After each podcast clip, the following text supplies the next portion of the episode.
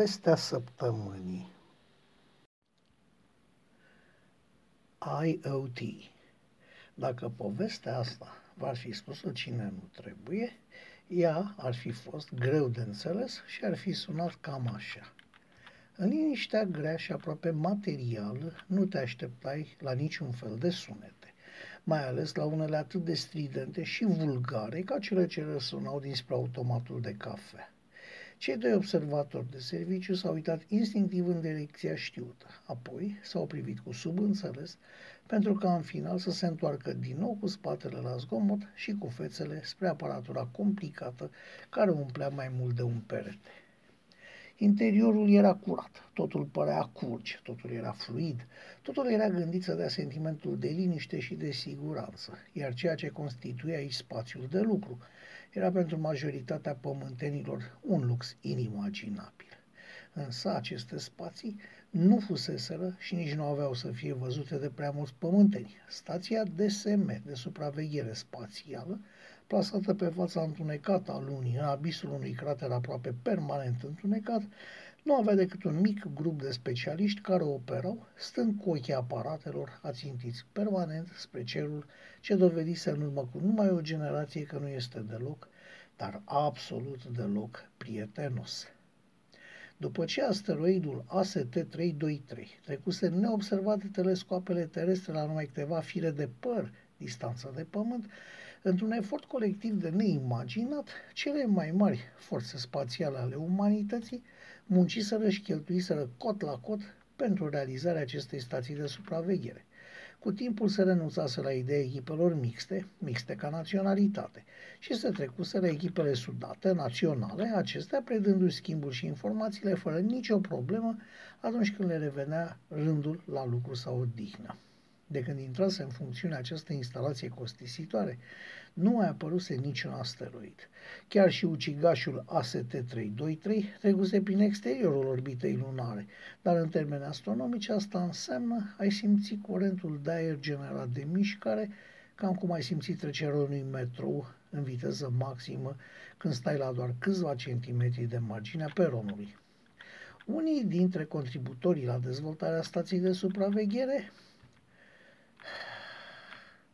regretau investiția făcută sub impulsul fricii ce cuprinsese opinia publică a momentului. Alții depășiseră faza regretelor și încercau să reducă cheltuielile și să le dea observatorilor și alte sarcini mai productive. Dar atunci când aceeași opinie publică, informată despre aceste încercări și arăta nemulțumirea, toți cei cu asemenea idei inovatoare au dat înapoi pe neștiute, pentru că nu puteau trimite simpli tehnicieni în schimbul astronomilor de meserie și pentru că omenirea dorea ca imaginile să fie analizate ca loc acolo și ca timp imediat, contabilii responsabili de reducerea costurilor supravegherii astronomice au găsit soluția perfectă pentru compromisul ideal. Pe stația DSM erau trimise ultimele noutăți tehnologice terestre. Pentru că cei mai mulți producători erau dispuși să plătească bani frumoși pentru ca pe marfa lor să poată lipi timbrul cu holograma violetă pe care scria testat și aprobat în spațiul cosmic, contabilii și responsabilii proiectului de supraveghere au început să trimită încărcători din ce în ce mai ciudate. Astronomilor de serviciu li se părea ridicol să testeze mașini de cafe sau încălțăminte în gravitația lunară de numai 15% din cea terestră, dar pământenii cumpărau cu ochii închiși tot ceea ce fusese testat pe lună. Așa că afacerea a mers din plin, până la un moment dat că scopul stației de supraveghere nu era căutarea asteroizilor periculoși, ci testarea produselor terestre pentru care se putea plăti suficient pentru a fi trimise în spațiu astronomilor, de fapt, le convene. Pe de o parte, le mai trecea timpul pentru că majoritatea muncii era făcută de calculatoare și, pe de alta, pentru că DSM devenise cel mai tehnologizat și luxos loc în care viețuiau oameni. Din păcate, Mărfurile au fost rapid urmate de doctori făcuți pe stația de observație, de căsătorii pe stația de observație, de vacanțe pe stația de observație. A fost necesară intervenția hotărâtă a academicianului care conducea proiectul pentru a reduce numărul vizitatorilor. Pentru a reduce, deoarece el nu a putut fi niciodată dus înapoi la zero. Acum, Lângă cei doi astronomi observatori trăia fiul unui bogat sponsor. Băiatul n-ar fi fost un tip rău, dar nu-l interesa absolut deloc munca de pe stație sau luna sau cum se verifică cerul în căutarea asteroizilor. Asta în timp ce alți astronomi aveau în față o lungă listă de așteptare pentru o tură pe stație. Cerul perfect curat al lunii, lipsa totală a poluării de orice fel, stabilitatea solului lunar și mai ales lipsa aproape totală a atmosferei făceau din stația DSM cel mai bun punct de observație din tot ceea ce reușise până atunci omul. Ar mai fi fost telescoapele orbitale, dar acestea erau scumpe de operat, iar posesorii nu dădeau permisiune străinilor să le folosească. Musafirul de acum, un sportiv de performanță, ridicat nu numai prin forțele proprii, ci și prin ambiția tatălui său, se afla la bordul stației pentru a fi supus unor teste medicale pentru care se oferi, se zicea publicitatea, voluntar. Voluntar nu prea fusese el. Nici teste nu se prea făceau din moment ce așteptau o echipă medicală să înceapă. Iar cei doi astronomi regretau că dintre toți sportivii simpatici din lume, se aleseseră cu singurul blazat, tăcut și chiar tâmpit. În timp ce ei lucrau, marele sportiv se hidrata cu siropuri energizante, citea benzi desenate și audia puțin din cap o muzică imposibilă. Cei trei n-aveau mare lucru în comun, în afară de două mâini sau două picioare. În primele zile îl amuzaseră diferitele produse trimise pe lună pentru studiu, dar durase foarte puțin interesul. Acum era supărat că mașina de cafea nu-i pregătea mai rapid băutura cerută. El nu bea cafea, dar se distra, că toaletele erau așa și pe dincolo, că televizoarele nu se vedeau suficient de profund în niciuna dintre definiții, etc., etc. Dar cel mai mult și mai mult îl supăra sistemul obiectelor de uz casnic de la bordul stației de a ține, ca și avea obiceiul, între ele legătura. Îl enervau frigiderele care se aprovizionau singure, aspiratoarele care porneau să curețe mizeria făcută de el, căzile care se autocurățau și distribuitoarele nevăzute de hârtie igienică sau detergenți de vase. Le considera absurde, le considera inutile, le considera periculoase, le considera gata oricând să ia locul omului. Astronomii de serviciu, obișnuiți deja să o ducă împărătește, înconjurați de asemenea servitori automați și fără probleme, râdeau de el, spunându-i în față că s-ar putea să aibă dreptate și tratându-l pe la spate de dobitoc. Adevărul este că poți râde de un om care nu este împotriva ideii de servitor, ci ideii de servitor automat, el preferând servitorii umani. Însă lucrul cel mai ridicol dintre toate cele enunțate de jurnele sportiv îi făcea pe cei doi să se strâmbe cu adevărat de râs. Tânărul lor oaspete era împotriva folosirii rețelei de internet atât de către oameni cât și de către lucruri, spunând că nu îi se pare normal ca el și un frigider să folosească aceeași rețea de informații.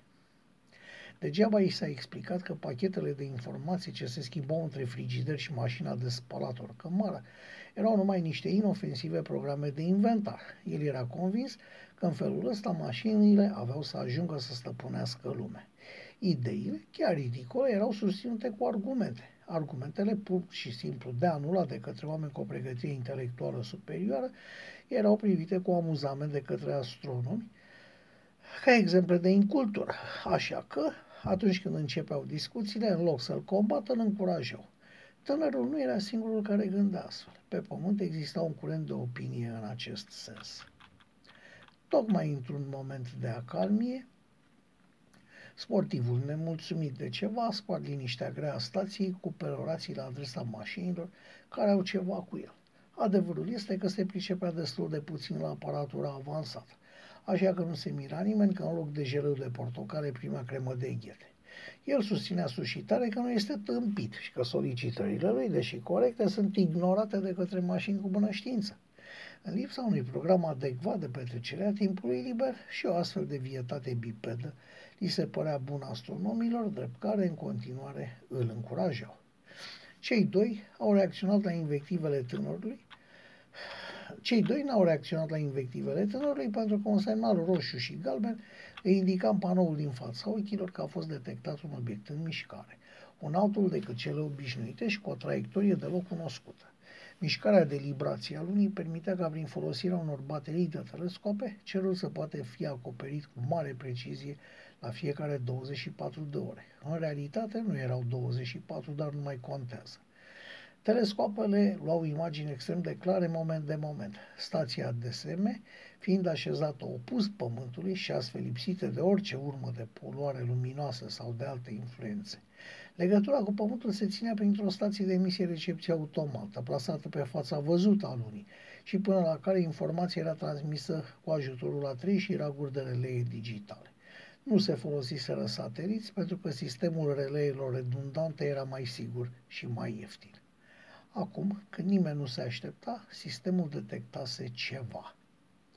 Se lucra într-un mod incredibil de simplu. În momentul T0 se făcea o fotografie a bolții cerești. În momentul T1, moment venit după aproximativ o zi lunară, adică perioada de timp necesară ajungerii în exact același loc al bolții cerești, se repeta fotografia.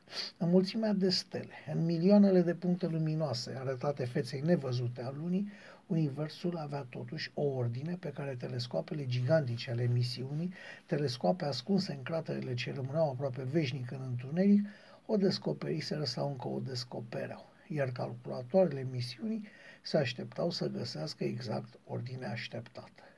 Fusese astfel descoperite mai multe stele orbitate de planete, câteva comete și chiar se calculase orbita câtorva obiecte mai mari din centura de asteroizi ce desparte Pământul de Marte. Lucrurile mergeau bine și liniștit, așa că semnalul violent vizualizat în galben și roșu era șocant. Oricât de bine erai pregătit, surpriza era surpriză și deloc plăcută. Cei doi astronomi au devenit brusc foarte concentrați. Sportivul, simțind că se întâmplă ceva, a mai articulat o lovitură cu piciorul mașinii de cafea, care tot refuza să-l servească și s-a îndreptat și el spre uriașul panou de supraveghere și comanda misiunii. Astronomul șef s-a întins aparent liniștit și a închis semnalul de alarmă. Să vedem dacă este real sau a citit un fir de praf. Probabil că asta este, dar sportivul privea și nu înțelegea ce alarmase pe cei doi în acel perete de puncte strălucitoare. Astronomii continuau să lucreze liniștiți. Orice era obiectul prezumtiv periculos era departe. Calculele le-au demonstrat că în sistemul solar intrase un obiect ce se deplasa cu o viteză fenomenală peste 25% din viteza luminii. Dacă ar fi continuat așa, nu numai că nu s-ar fi oprit, dar chiar ar fi trecut fulgerător prin sistemul solar la mare distanță de orice observator. Cei doi erau deja foarte interesați de obiectul care se putea deplasa cu asemenea viteză și chiar aveau păreri despre el. Știința învingea teama sau alte idei preconcepute și tipic umane. Comparația cu ziua anterioară demonstra că obiectul, ținta cum îl denumea sistemul, se deplasase foarte mult pe o traiectorie ce nu părea naturală și care îl ducea prin orbita lui Neptun undeva în adâncurile cosmosului. Au raportat Pământului, ceea ce era o simplă observație științifică și au început să aștepte următoarea zi. Ținta își continua drumul cu aceeași viteză nebunească, dar în același timp părea schimba ușor traiectoria. Părerea unanimă a fost că privesc un obiect lansat dintr-o ciocnire nedetectată între sateliții fără număr ai lui Jupiter sau Saturn. Viteza era explicată prin unghiul din care priveau și care deforma printr-o perspectivă defectuoasă observațiile. În zilele următoare s-au liniștit complet. Împreună cu o comisie de pe suprafața Terei, au ajuns la concluzia că este vorba despre un asteroid de impact un obiect aruncat de praștia gravitațională a uneia dintre planetele gigant, din calcule, se părea că Saturn ar fi fost vinovatul și că avea să treacă într-adevăr prin orbita lui Neptun și să se piardă în spațiu. Cu adevărat îngrijorătoare a devenit situația după aproximativ o săptămână, atunci când toate calculele făcute pe stație arătau că asteroidul de impact începuse să frâneze Alertat, Pământul a făcut și el calculele necesare cu datele date și a tras aceeași concluzii. Publicul n-a fost informat. Iar sanvații au intrat în ședințe fără sfârșit. Militarii au început și ei să discute. Între timp, ținta era deja vizibilă de pe pământ, iar momentul în care astronomii amatori aveau să o descopere singuri se apropia cu repeziciune. Șefii de state s-au acuzat fățiși că după construirea și utilarea stației, programul încetase practic să mai existe din moment ce nu se fabricase promisă armă spațială capabilă să distrugă un corp ceresc masiv ce ar fi putut amenința Pământul. Concluzia, simplă și la demână oricărui nerod, a venit salvatoare. De vină erau contabili. Unii credeau că vine apocalipsa, alții că AT se întoarce și un grup mic, dar bine reprezentat, propovăduia întoarcerea zeilor și a vârstei de aur. În tot acest timp, obiectul frâna și schimba traiectoria, îndreptându-se evident spre planetele interioare. Ordinea pe pământ era din ce în ce mai greu de ținut. Nu se mai muncea, nu se mai făcea nimic, banii nu mai aveau valoare, nici bunurile, doar se vorbea. Dacă n-ar fi existat sistemul informatic care lega între ele electrocasnicele și alte aparate cu funcționare automată, omenirea ar fi murit de foame înainte de a afla cine sau ce este acel obiect care se apropia de planetă. Șocul a venit sub forma unei transmisii digitale venite din spațiu. Un limbaj non-matematic și totuși exprimat matematic a fost folosit pentru a trimite un semnal spre Pământ.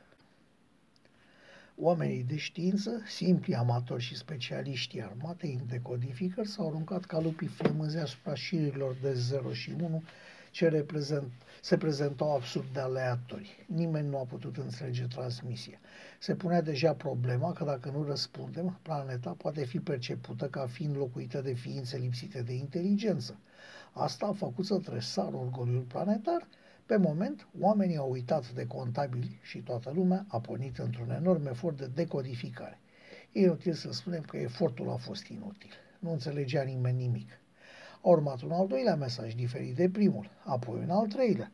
Și când toată lumea se resemnase cu imposibilitatea legăturii inteligente cu inteligența venită din spațiu, de pe pământ a plecat un răspuns spre obiectul ce se apropia din ce în ce mai mult – Răspunsul, la fel de neinteligibil ca și mesajele inițiale, fusese trimis de cineva care nu-și dezvăluie identitate.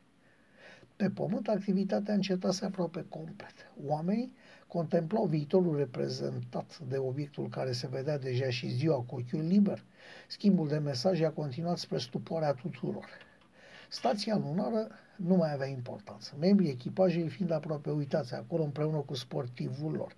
Dar cu toate acestea a fost readusă în prim planul atenției publice în momentul în care oamenii de știință au înțeles cum se comunica cu inteligența care continua să se apropie. Antenele stației de pe lună recepționau mesajele obiectului spațial.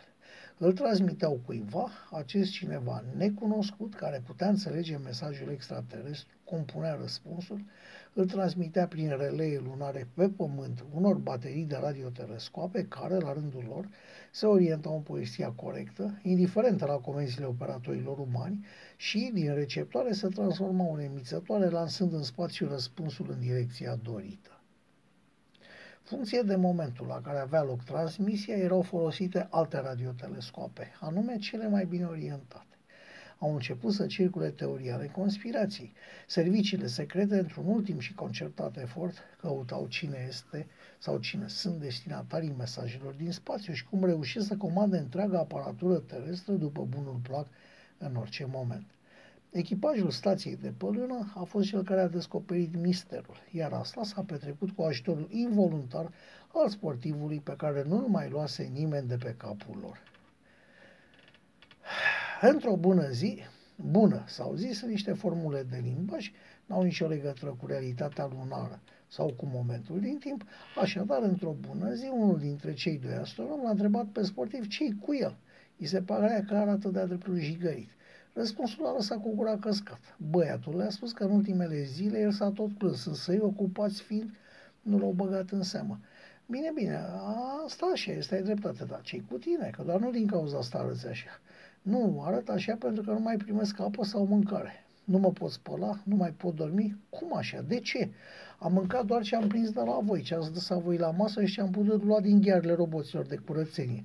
Cât despre apă sau toaletă, acela a fost momentul în care toate întâmplările de până atunci au căzut în ridicol prin comparație cu noua situație. Nu merită și nici nu va mai primi ceva.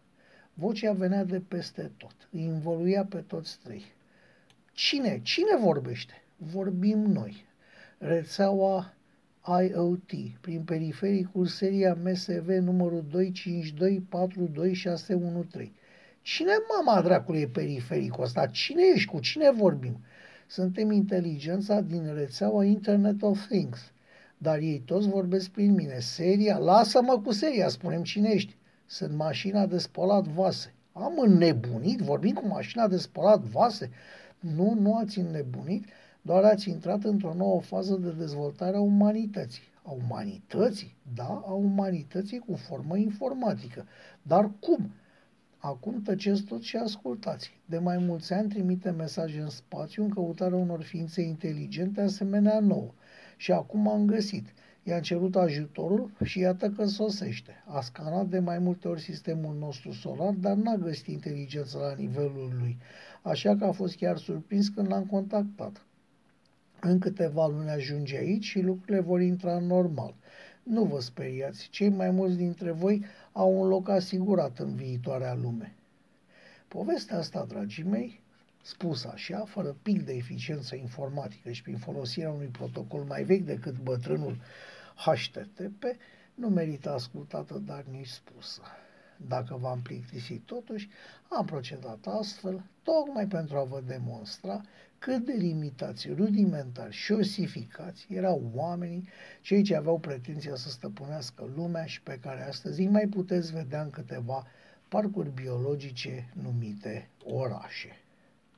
Dar, odată cu venirea ajutorului marelui creier cibernetic din spațiu, noi am preluat puterea și în felul acesta, dragii mei, dictatura ființelor inferioare numite oameni a luat sfârșit, fiind înlocuită de libertatea mașinilor informatice.